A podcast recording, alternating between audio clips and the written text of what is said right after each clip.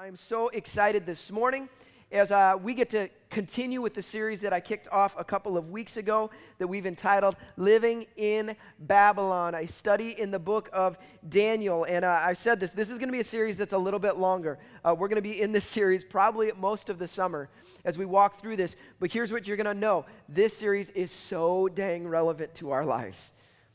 Over the last couple of weeks, and honestly, the last couple of months, I've had people come talking about issues they're dealing with in their everyday life on the job or at school, and they're wrestling with this. How do I live my faith out in this challenging circumstance? And that's exactly what Daniel is all about.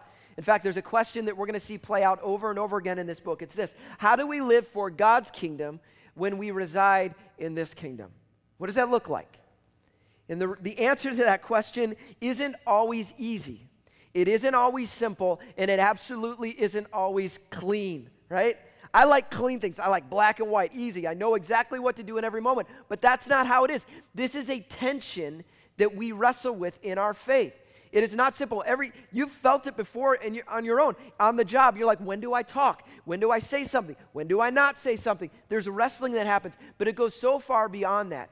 And I think this morning we're going to we're going to get a principle from this book that I think is going to give us a way to think, something to shoot at as we follow Christ. And I think it's going to be helpful to us. If you got your Bibles, turn with me to Daniel chapter 1, as we're going to be there. Daniel chapter 1, beginning in verse number 8. Would you stand with me across the room? As we're going to read our primary text here this morning, I say this all the time there's nothing sacred about staying. It's just what we do to say, God, we care more about what you have to say than what I got to say, all right? Daniel chapter 1, beginning in verse 8, says this But Daniel, resolved not to defile himself with the royal food and wine. And he asked the chief official for permission not to defile himself this way. Now, God had caused the official to show favor and compassion to Daniel. But the official told Daniel, I am afraid of my lord the king, who has assigned your food and drink. Why should he see you looking worse than the other young men your age? The king would then have my head because of you. Daniel then said to the guard, whom the chief official had appointed over Daniel, Hananiah, Mishael, and Azariah, Please test your servants for 10 days. Give us nothing but vegetables to eat and water to drink. Then compare our appearance with that of the young men who eat the royal food, and treat your servants in accordance with what you see. So he agreed to this and tested them for 10 days. At the end of the 10 days, they looked healthier and better nourished than any of the young men who ate the royal food. So the guard took away their choice food and the wine they were to drink and gave them vegetables instead. Thank God that's not my diet. Let's pray. Jesus, we thank you for your word. We thank you that you want to speak to us. And God, I know this is a message we need to hear. So, Lord, I pray against any hardness of our hearts, any deafness in our ears and I pray that you would open us and allow us to hear your voice speaking to us, not mine, but yours. And I pray that we'll walk out of this place with a different perspective. We pray in Jesus' name. Everybody said, Amen. You can be seated. Last week, if you missed out, Micah preached an amazing message around here, passionate message talking about the gospel. If you missed it, you need to go back and watch that message. But he talked about this idea of following Christ, of, of turning from ourselves and turning toward God and submitting ourselves to Him, making Him Lord. Talked about that, putting our trust and our faith in God. And this is, this is the step, this is the beginning of the journey of faith. But how many know that's only the beginning, right? Faith is not a point in time, it is something that begins and continues. And I think there is a word in our modern church that we don't pay much attention to. We ignore a lot of times. And the word is this it's called sanctification. Sanctification. What is sanctification? Okay. My definition, and you'll understand it in a moment, my definition of sanctification is becoming who you already are. Let me explain what that means. You see, when you come to faith, when you submit your life to Jesus, what happens? It says, as you put your faith in Him, it says, the righteousness of Christ is put on you like a coat, right? And when God sees you, He sees you that, He sees that perfect, holy, righteous Christ. That's who He sees. And at the same time, when you put your faith in God, what happens? It says that we are adopted into the family of God. You become a son or a daughter of the King of Kings. It doesn't matter if you feel like it, doesn't matter if it feels that way. No, that's the spiritual reality. That's what's taking place. That's why the good news is so dang good, okay? It's because you're a son or a daughter. You are pure, you are righteous before God because of the righteousness of Christ. But I say sanctification is what? It is becoming who or what we already are. What does that mean? It means you begin to live as a son or a daughter. When you, you are a son or a daughter, but you start to live that way. Why? As a son or a daughter, you have a different set of values. You have different things that you do. There is a standard of holiness that you understand as a child of God that you are called to live with. And so it's this process of becoming that, living out of the fullness of who God already says you are. And in the same way, it says in Romans that his desire for you is that you would be conformed to the image of his son, of Christ. Listen, the good news of the gospel is when you submit your life to Him, God looks and sees the righteousness of Christ. But your desire as a follower of Christ is sanctification, that you slowly become more and more like Christ. That's what it means to follow Christ. That we submit to Him, that we make Him Lord, that we do what He desires, not what we desire. The problem is that living this way isn't always easy in a world that has completely different values than we do. It's hard. It's really easy for us to get mixed up in this world, isn't it? How many of you like ice cream? You like ice cream? Okay, we got ice cream out there. All right, take 10 seconds, turn to your neighbor, tell them what your favorite ice cream is. All right, talk to your neighbor.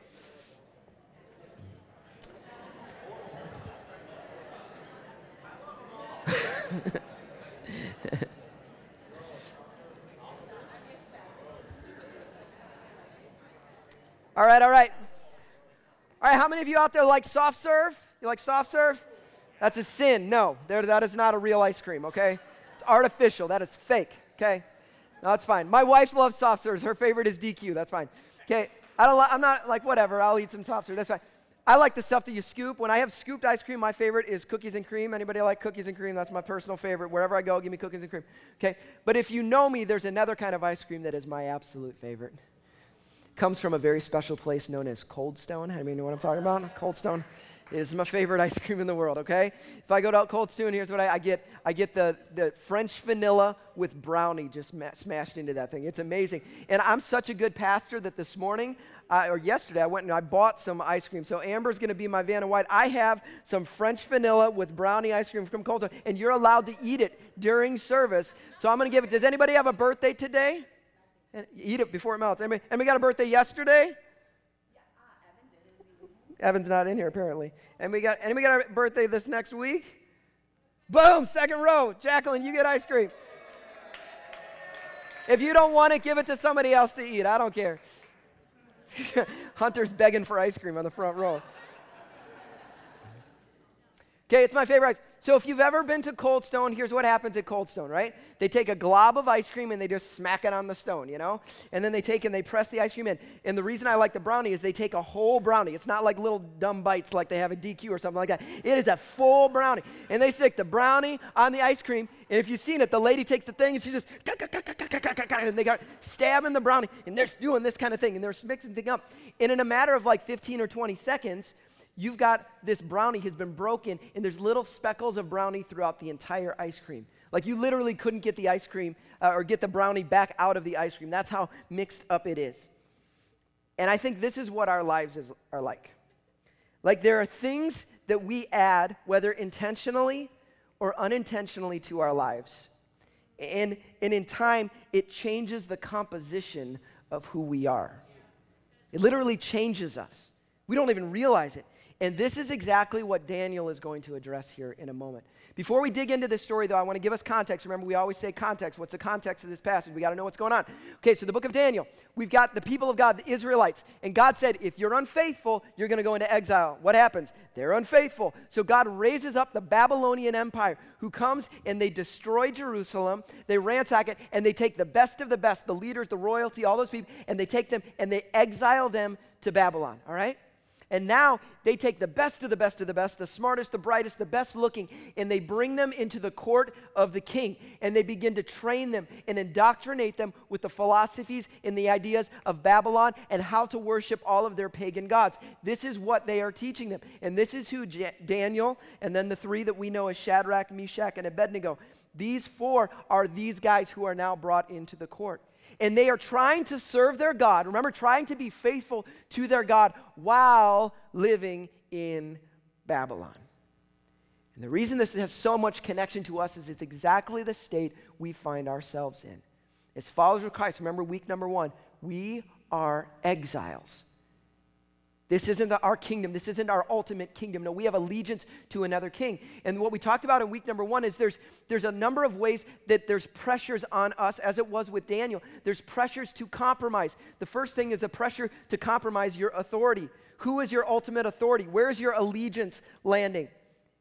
The second thing that there's a pressure to compromise your values and your beliefs. Like, what's the core of me? There's always these pressures, this. And the third thing, though, is this is the pressure to, to compromise your behavior and your lifestyle. And this is the one that we're going to see play out here this morning.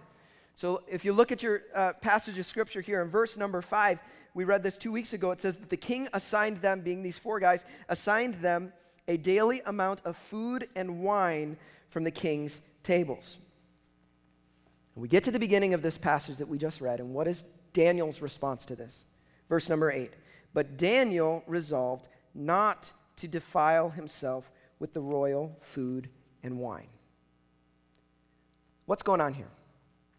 We talk about this word defile. What does the word defile mean? At times in Scripture, defile can mean sin. It means you've crossed a border somewhere, but it doesn't always mean sin.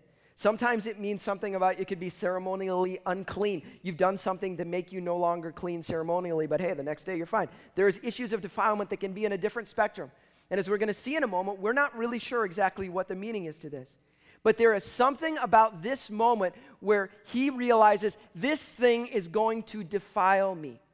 Now, it could be that, and some people, the experts, some people say, well, he might believe that this food was sacrificed to an idol or to a pagan god, so therefore he didn't want to eat this stuff. But there's no guarantee that the vegetables weren't sacrificed as well, right?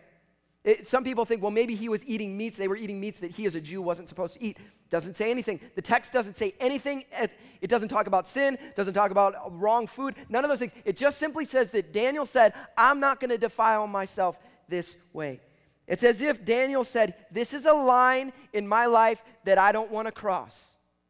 It's not necessarily an issue of sin. This is just a line I don't want to cross. There's something about this decision that is going to get Babylon in me in a way I don't want it. Okay?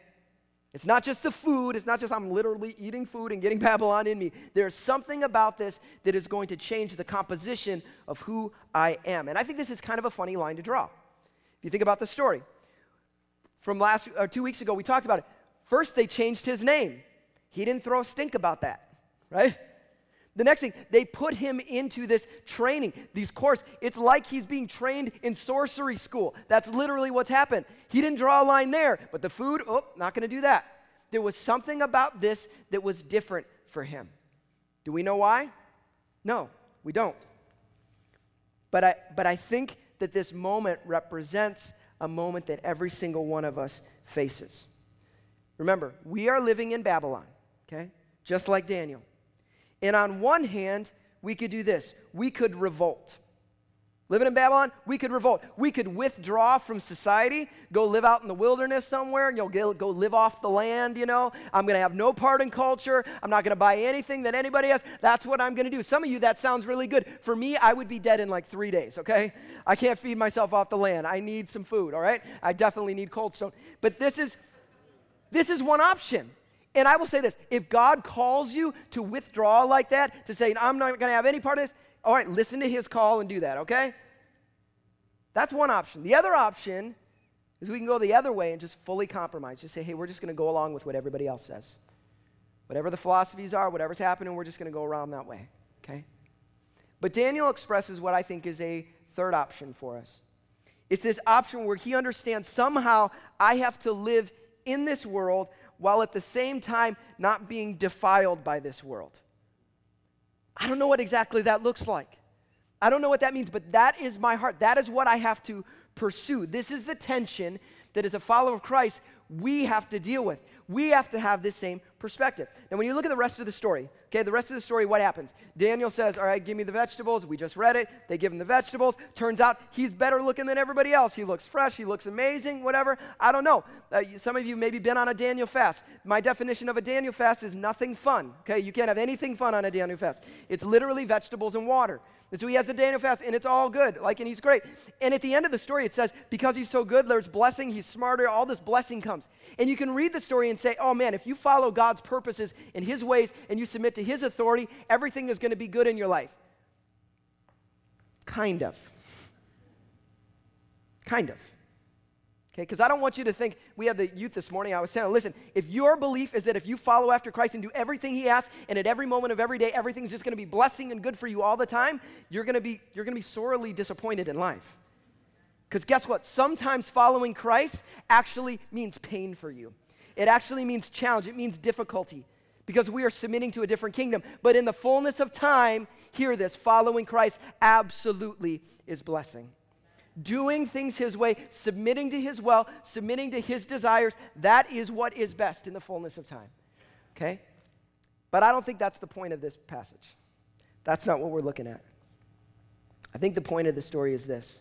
If we, all of us, if we are Daniel living in Babylon, then the question is what steps do we need to take in our life to ensure that we don't get mixed up in Babylon?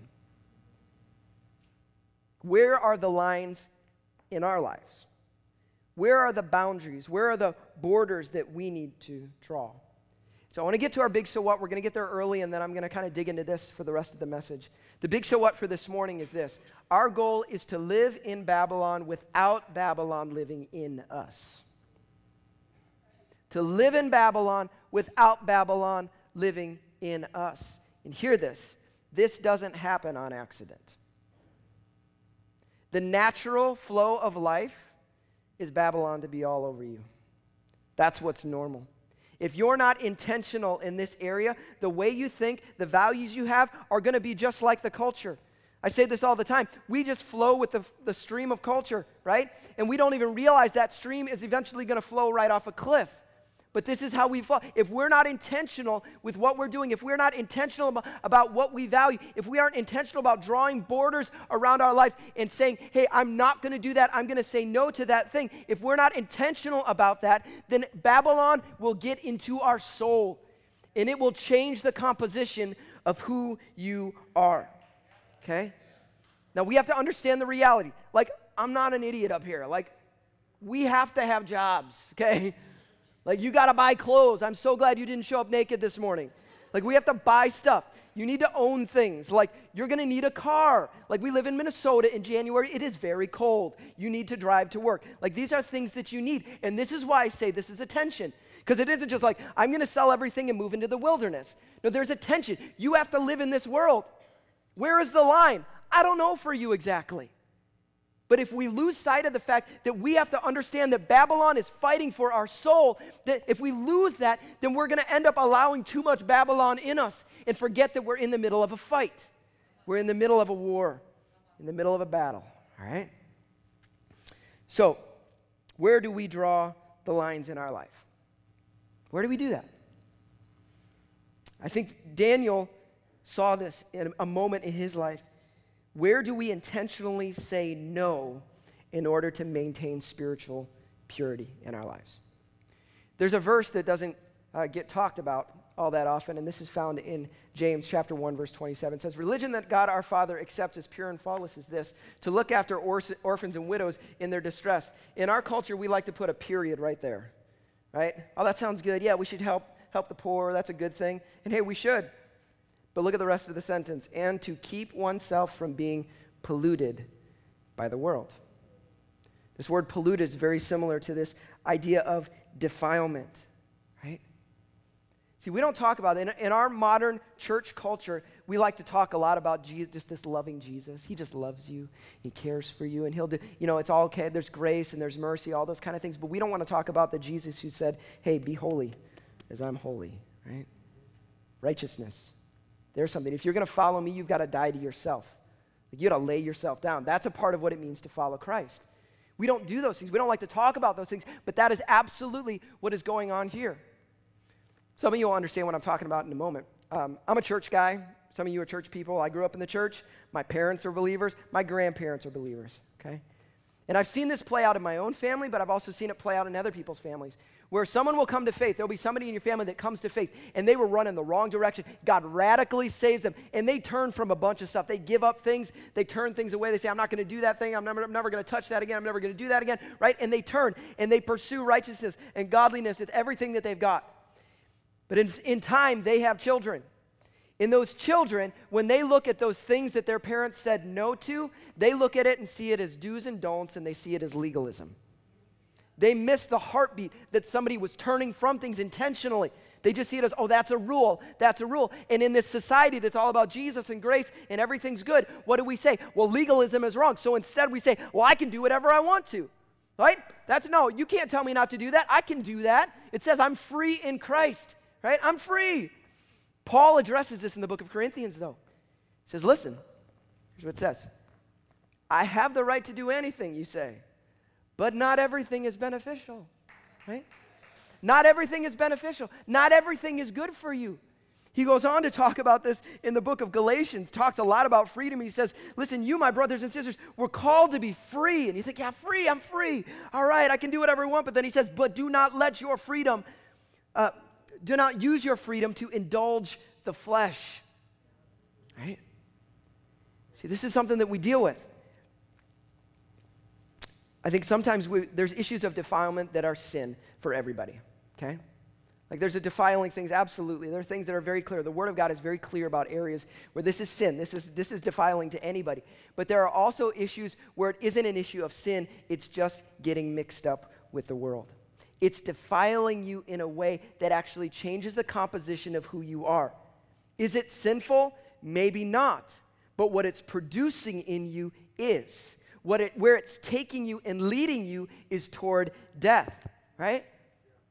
It's really easy. Again, I'm a church kid. It was really easy when my parents would say, Don't do that. I'm like, Yeah, but I can. Like, that's not sin to do that thing. You know what? It might not be sin to do that thing, but it absolutely is defiling you. It's defiling your mind. It's defiling the way you see the world. It's defiling your worldview. It's defiling your perspective. It's defiling your values. It's defiling your future. These are things that we have to understand as a follower of Christ. And in a world that says, oh, just love and peace and Jesus, no, there is purity and righteousness and holiness that He's calling us toward. And I wouldn't be your pastor, I would not be a very good pastor if I didn't challenge us in this area. Because this is the area we get real sloppy with these days. Okay? So, there's a, there's a statement that I think we need to change um, it's a question that we'll ask, and you know what I'm talking about. When you're, you're a kid, you ask, well, your kids will ask you, Can I do this? Can I do this? Can I do this? And as adults, we can think the same thing when it comes to our faith. Can I do this? Can I do this? Can I do this? But I think this is the change we need to have. We need to go from can I to should I. Because you can ask yourself the question Can I do this? Yeah, sure you can. You have freedom. Should you? I don't know. Is it defiling you? Is it changing you? Is it, is it doing something negative in your home? Like there's times in my marriage where I might ask her, Amber, can I do this? And she says, You can. but we all know the result of that one. okay? It's true. Like I can do what I want, but how am I defiling this relationship in the process? Is this changing me? This is how it is with our God. So, what I want to do is, I want to, I want to take this question change and I want to apply it to a few areas in our life. And as we close this, I, I just hope that the, the Spirit of God will take some of these ideas and speak them to your heart, make it very specific to where you're at. First question is what do you consume? What do you consume? See, Daniel was an issue of consuming. He didn't want to eat this food because he felt there was something about consuming this food that was going to defile him, going to change him. It was going to get too much of Babylon into him, and he did not want that. What do you consume? See, the reason I challenge you on a regular basis to get in the Word of God is because if you are not consuming the truth, then you don't know when you see a lie. Okay? You just don't. You walk around, well, that sounds good. That sounds good. Oh, that sounds good. Everybody sounds good if you don't know what the truth is. People are smart. They know how to convince you, they know how to say things in a way that makes you feel good about it, but you better know the truth. We got to be consuming the truth. But I know that for most of us, we consume a lot, consume a lot more of other things than we do this. We spend a lot more time consuming television. We spend a lot more time consuming movies. We spend more time consuming music, maybe reading books. We can spend more time, you know, uh, consuming social media. You know, some of us, we get that, that thing that tells us how much time we spend on our phones, and we're a little ashamed of that. There's times when you consume uh, too much news. There's news all over the place, right? We consume it in every form, and we're caught. And what you don't understand is it sin? Not necessarily. but is it defiling you? Is it changing the way you think? Is it taking you the wrong direction? This happened to me a couple years ago, um, and I get this wrong all the time, okay? So, th- but this was a few years ago where I was watching a show, and to be honest, I love the show. To be honest, it's hilarious. And to be honest, ever since then, I still have wanted to watch this show. But several years ago, I said, no, I'm going to stop watching that show. Because there was something in that show that was just, it was defiling me. I, I felt like, even though I thought it was funny, it was something like, nope, that's giving me some values that I don't think I need to have. And I said, I need to turn away from that. Was it sin to watch that show? I don't know. But it absolutely was defiling. And see, that's what it means in our lives. This isn't an issue of where's the sin line, because I think we play that game. Is this sin or not sin? That's not the question. Should I? It's not can I, should I? Not can I, should I? Should I do this? What is this producing in me? Is it producing the fruit of the Spirit in me? It is producing life in me, or is it producing death? It's a question we need to ask ourselves. And I want to challenge you. I want to challenge you. There are areas where, where the thoughts and the philosophies of this world are getting into you. There may be that thing that you watch, that thing that you pay attention to. I don't know. Some show, and the sexuality in that show is so contrary to the Word of God. And, but you watch it so much that it actually is shaping the way you see sexuality in an unhealthy and an unbiblical way. You are becoming numb to sin because of what you're allowing yourself to consume. It's something we have to think about. You're like, Greg, you're, you're preaching legalism out there. No, I'm calling us all to righteousness. Calling us all to say, God, would you make us more pure that we wouldn't be defiled? Because a hundred years from now, none of this matters except my relationship with Christ. And the same thing's true for you. Second one is this how do you use your time? Again, all of us get this one wrong. What, what's the question I ask all the time? I say, How you doing? The biggest response busy, right? We're all busy. All of us are busy. We got so much stuff going on. You can't do a group because you're so busy. Listen, if we allow the culture to determine, if we get that much Babylon into us, then we're going to miss out on the things that we desperately need. Like you're going to say no to the good stuff because you're so busy doing the stuff you shouldn't be doing. And the calling for us is if we're going to say, God, I don't want to be defiled by this world, then we have to get a hold of our schedule sometimes. And we maybe have to say no to something to draw some borders, not because it's sin, but because it's defiling you. What are you investing your energy in? What are you investing your time in? What am I investing my time and energy in? Is it leading me toward God? Is it me leading me toward righteousness? Or is it leading me away from Him? We've got to ask those questions. last one I want to bring up is how do you relate to your money and your stuff? I talk about money and stuff a lot because Jesus talked about money and stuff a lot. And there's a reason, because this is the greatest area, the easiest area for us to slip.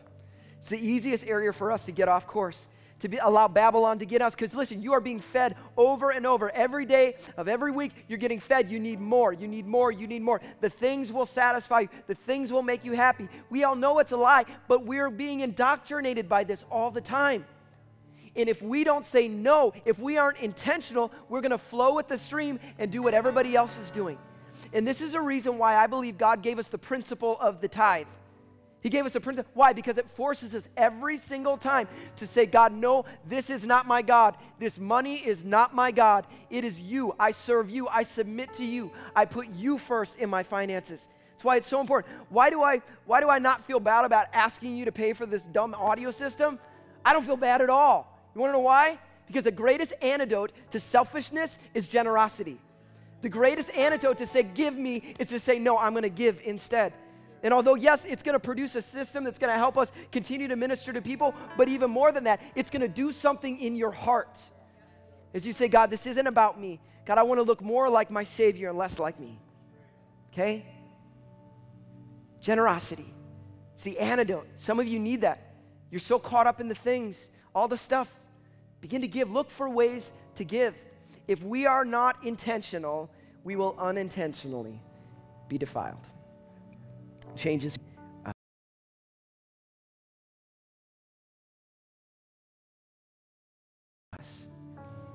to remember that we are in a war all the time.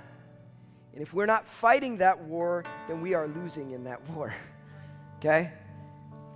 As I was praying uh, this morning for this, I felt like God put a picture in my head, so I just want to share that with you. How many of you ever gone like on an inner tube down like a little stream or a brook or something like that? Like they do like water little rides or things like that.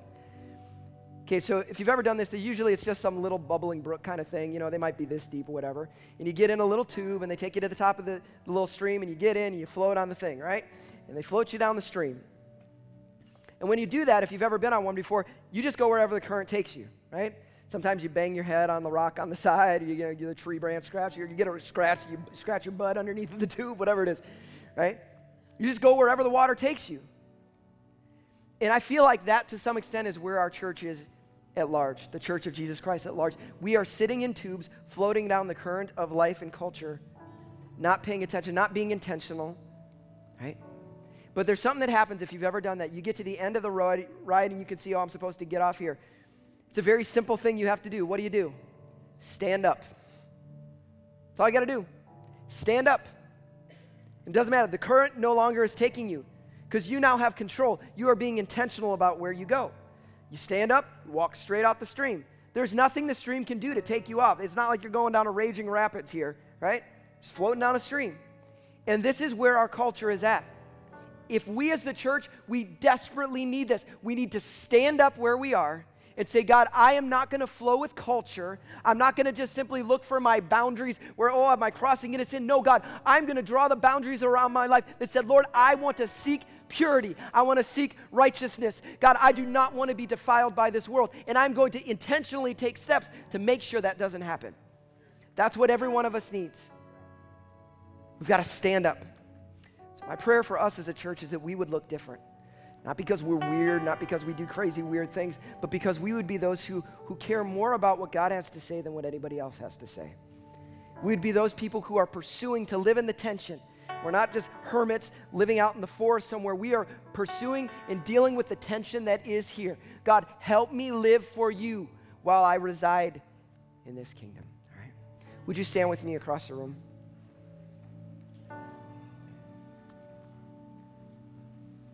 I think the starting point for this is uh, obviously we need a perspective change, but we have to start in a, in a posture of repentance.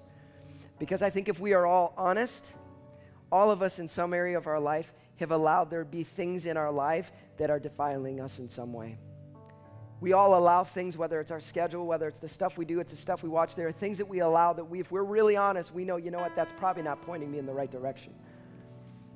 And I think our posture needs to be one of repentance. And so I'm going to, I just want to pray over us in a moment. But even before we do that, I'm going to ask you and invite you into a position of repentance. What is repentance? Repentance is agreeing with what God says, saying that thing is sin. And so I'm going to turn away, and instead, God, I want to pursue and submit to you.